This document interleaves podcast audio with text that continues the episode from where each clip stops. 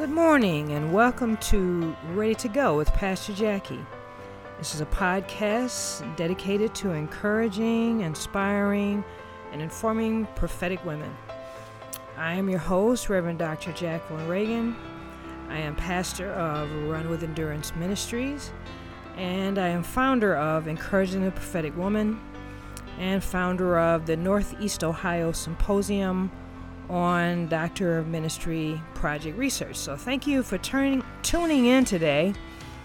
And I'll be coming to you every Tuesday at 9 a.m. You can connect with me on Facebook at Ready to Go with Pastor Jackie or Instagram on uh, Preaching Teacher. Um, today I'm going to answer the question who is the prophetic woman? Since this podcast is dedicated to encouraging and inspiring, inspiring the prophetic woman. Um, well, who who is she? Who is she? So let me just answer that question for you.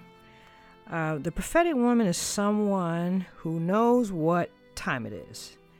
She knows from experience and intuition, history, and godly insight what's about to happen and what should happen what's her role in what happens, and who should be in her space when things happen.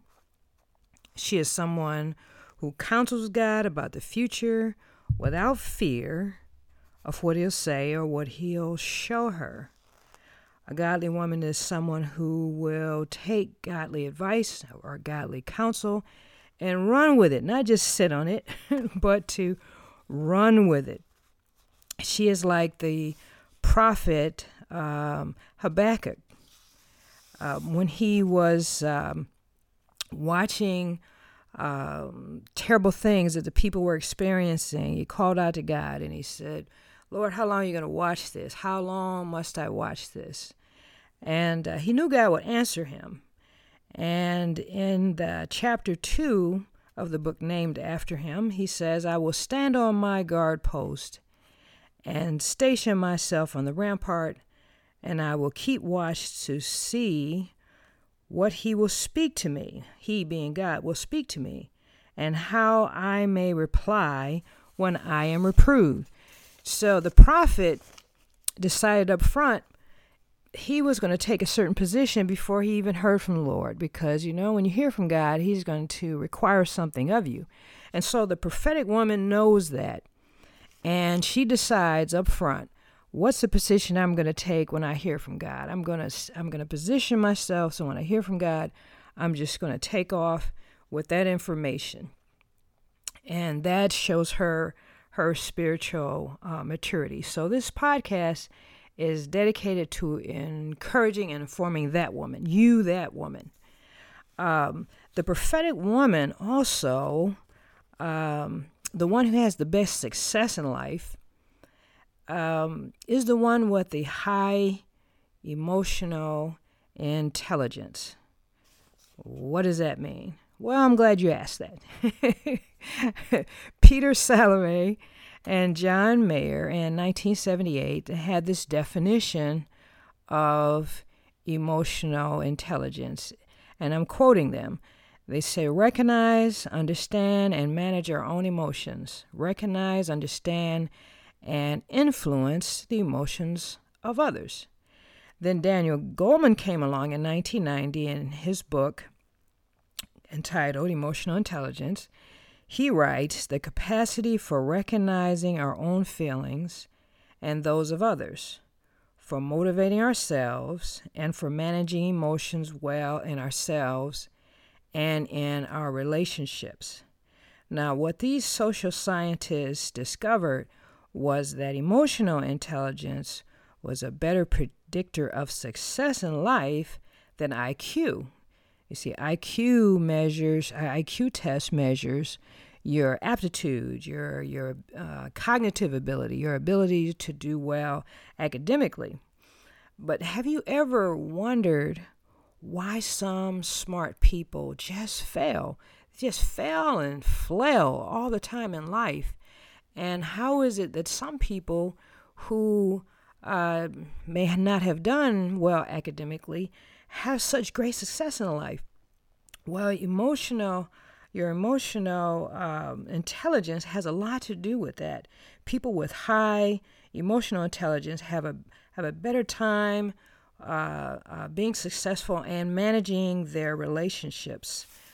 Um, you want to be someone who has high emotional intelligence. And the good thing about emotional intelligence versus IQ is that you can raise your emotional intelligence. You can raise it. Your IQ, well, you're born with that, or you may have inherited that. But your emotional intelligence can go up just with some practice from you or some, some insight from God about what you need to let Him change in you. And, and I'll give you um, a good example. I'll give you a bad example and a good example. So my my daughters say that um, they hated going to through the drive-through with me at the fast food uh, places, and um, you know gas costs a lot of money. So if I have to spend time in the, at the drive-through, um, then I'm burning up gas. Okay, so yeah, that might give me an attitude. And then the order taker might not be so courteous. Okay, hmm, now my attitude's changing a little bit. And then I get to the drive through window and my order's wrong. Okay, my kids say they just hate that part of the trip with me because they know or they knew my attitude was about to change and I wasn't going to be nice. I was not going to be nice. And I knew in advance that this could cause me an issue. It caused my my attitude to change, but I didn't do anything about it. So my kids decided they were going to stage an intervention. And I knew they were watching me, so in an effort to increase my emotional intelligence, I would just decide up front while I'm in the drive through line. I'm not going to get upset. I'm going to try to be pleasant. Uh, if it's going to take longer, maybe I play some music that I like. I'm going to manage my own emotions regardless of how things are unfolding. Well, that's having high emotional intelligence. And everybody has triggers. Everybody has triggers. You have triggers, I have triggers, everybody has them. Um, so, what I'm going to suggest to you, as a way of encouraging you, as a way of getting you to to work on your uh, raising your emotional intelligence, is to ask the people around you what your triggers are, meaning that what things can unfold that's going to make your attitude change in an instant. now, no, you might not want to know what that is, but you know, just do it anyway. Just just try it. Ask the people around. Ask your kids. Ask your spouse. Ask your close friends. Somebody who really tell you the truth. You know, what kind of things do they, you know, avoid saying because they know it's going to change your attitude, or what kind of things will unfold. I asked my kids. I took a risk, and I asked my girls what are my triggers? Just just give me one, just in case they had a whole list of them. Just give me one. And my one daughter said, when people ask for your advice, they ask for your counsel, they go away and they don't take it, and then they come back and they ask you for something else. They tell you they didn't do what you said, but then they want you to tell them something else. my daughter said, I can see your face. I can see it in your face. You're just not taking that well. She's right. She's absolutely right. My other daughter said the, about the fast food uh, being in the drive-through, you know, and I knew she was right.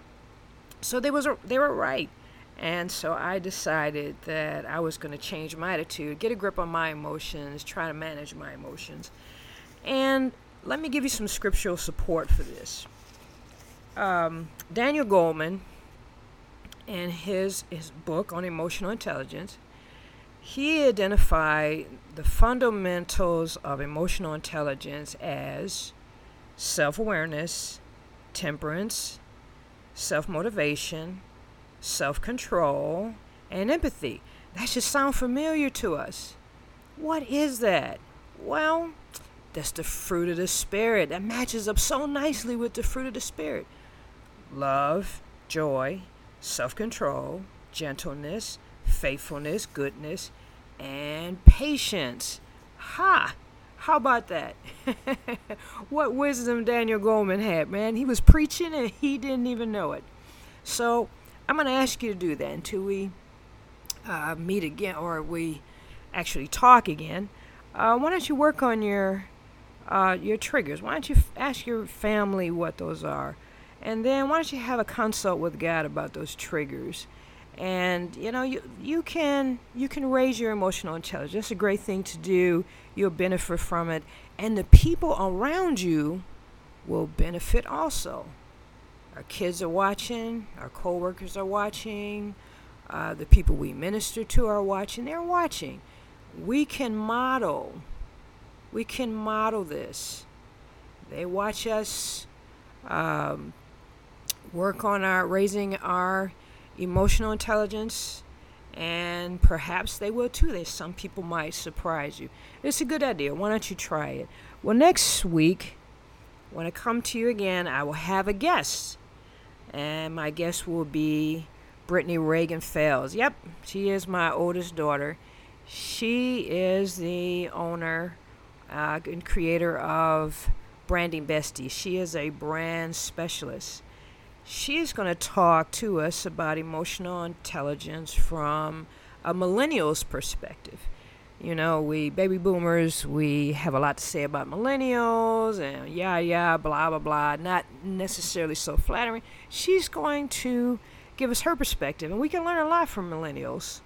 And um, I want you to tune in next week and, and uh, listen. And also, if you want to ask me some questions, you can go to my Facebook page, Ready to Go with Pastor Jackie, and you can uh, ask me some questions. And if we have the, the time, I will read them and I'll answer them for you. But in the meantime, know that you are blessed of God, know that you are favored of God, know that you are called to be the prophetic woman that you are, and you are given the gifts that you are given for a reason and uh, I hope to be able to encourage you and inspire you to be the best you you can possibly be. But until next time, you be blessed, and we'll see you on next Tuesday.